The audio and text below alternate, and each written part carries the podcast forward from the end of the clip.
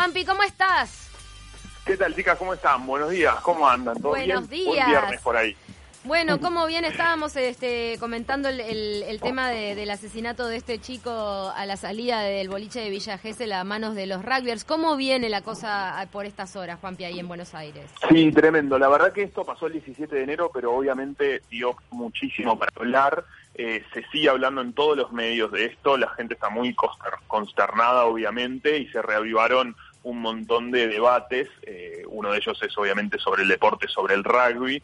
Pero bueno, hasta este momento, para hacer repaso, 17 de enero, como ya habían dicho, eh, asesinan a este joven en este boliche de brique de Villa Gesell y al momento hay 10 eh, ra- 10 chicos que están siendo, que son detenidos y que eh, podrían llegar a, a ser imputados con cadena perpetua. Dos de ellos son están acusados de coautores y los, los otros de partícipes.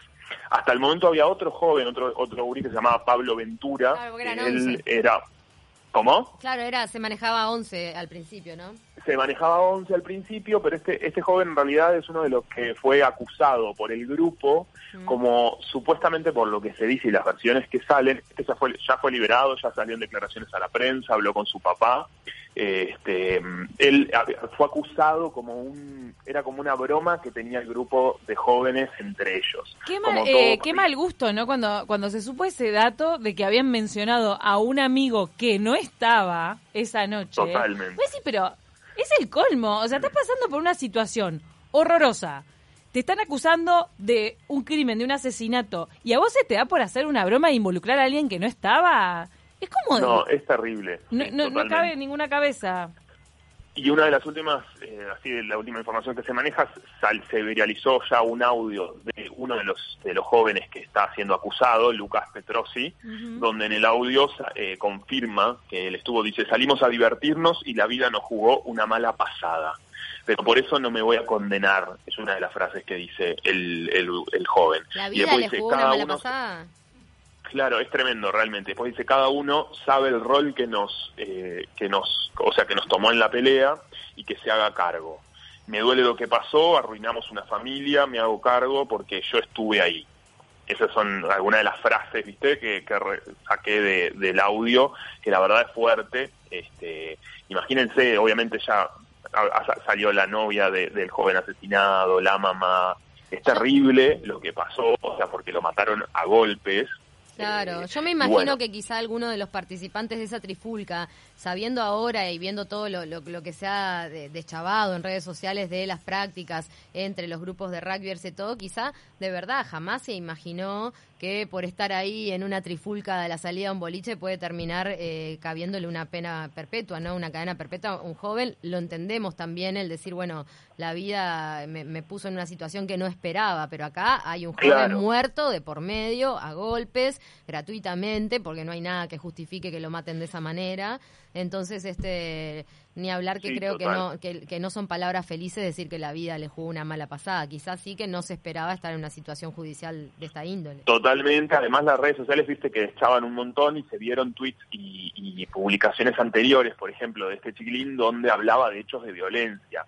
Uno de los tweets era como salimos al boliche y nos agarramos a piñas, sin piñas no hay diversión, Ay, Dios Eh, nos mío. vamos a Villa Gesell y vamos a seguir rompiendo como rompimos el año pasado, Sí, o sea, sí, sí. se notaba ya el- la gracia y el chiste de la, de la golpiza, que para mí ese es el eje de este tema, ¿no? Como de lo que yo he, visto- he- he estado viendo y análisis de algunos periodistas también eh, vinculados al rugby, que me parecieron interesantes algunos, ¿no? Como para hacer como esa gente que tiene más contacto, donde, bueno, se, se ve eso como mientras se siga sosteniendo que la violencia es un chiste, que es algo divertido, que es una prueba del, del macho y del ser macho y la diferencia entre el macho y el no macho y el pegar sea la, la gracia, eh, estamos muy mal. No, o sea, y realmente. El caso de, de Argentina, gravísimo, viene a coronar un verano en el que ya eh, había un caso acá en Uruguay que se volvió hiper recontraviral de un chico que va y de una sola piña le parte la mandíbula a otro. En un de boliche. Totalmente. De un rugbyer uruguayo que va y le parte la mandíbula a un argentino que estaba ahí y aparte de, de espaldas, o sea, y encima... Va de garrón, de garrón De y le garrón. una piña. Y no, no sé quién estaba filmando, alguien estaba como grabando el hecho, o sea, primer plano, Como diciendo, Bueno, acá se viene el acontecimiento. Porque, sí, Esa es una de las cosas que se desprende de todo esto, que también los hechos, eh, así como es una gracia el pegar, eh, también al, al final termina funcionando que lo filmen, ¿no? Porque sirve para sí, las funciona. pruebas. Sí. Pero también es la gracia, sacás el celular y, y ves una piña como, o una piñata, se armó como algo gracioso. De hecho, Sí, hay mirá lo malo que somos, ¿no?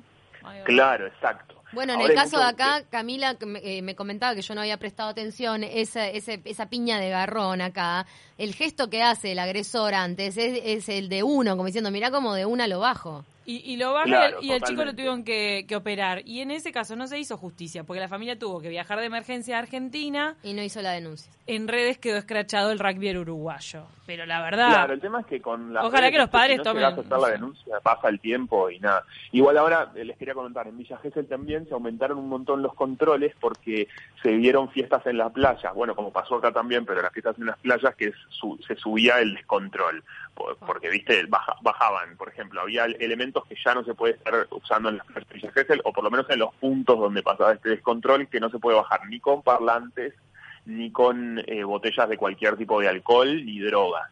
Hacen un control. Hay como 13 controles antes de Mm. bajar a las playas. O sea, los jóvenes, cualquiera que esté bajando, te abren las mochilas, te revisan, todo eso se aumentó muchísimo también. Ahora, cuestión de la jornada de hoy, de ayer.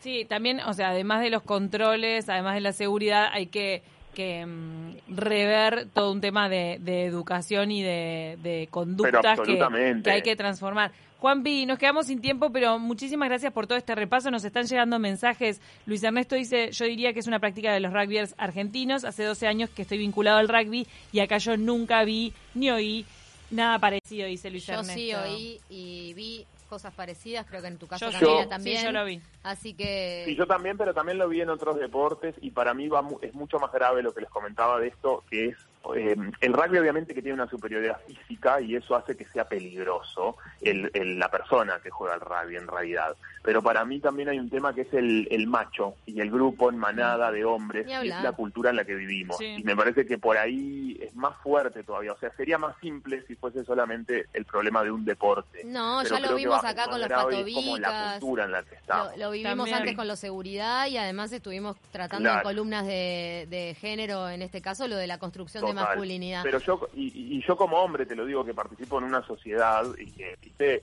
grupo de hombres donde el chiste era la morta, lo gracioso. Había un juego cuando éramos chicos que era el metro, te, po- te tiraban una botella y si estabas a un metro es una patada. Digo, eso sigue siendo un chiste y una diversión. Y ahí hay un problema gravísimo. Pero Muchas bueno, bueno, gracias, Juanpi, por este contacto, por mantenernos al tanto de este caso que nos conmovió a todos. Hacemos contacto la semana que viene, como siempre.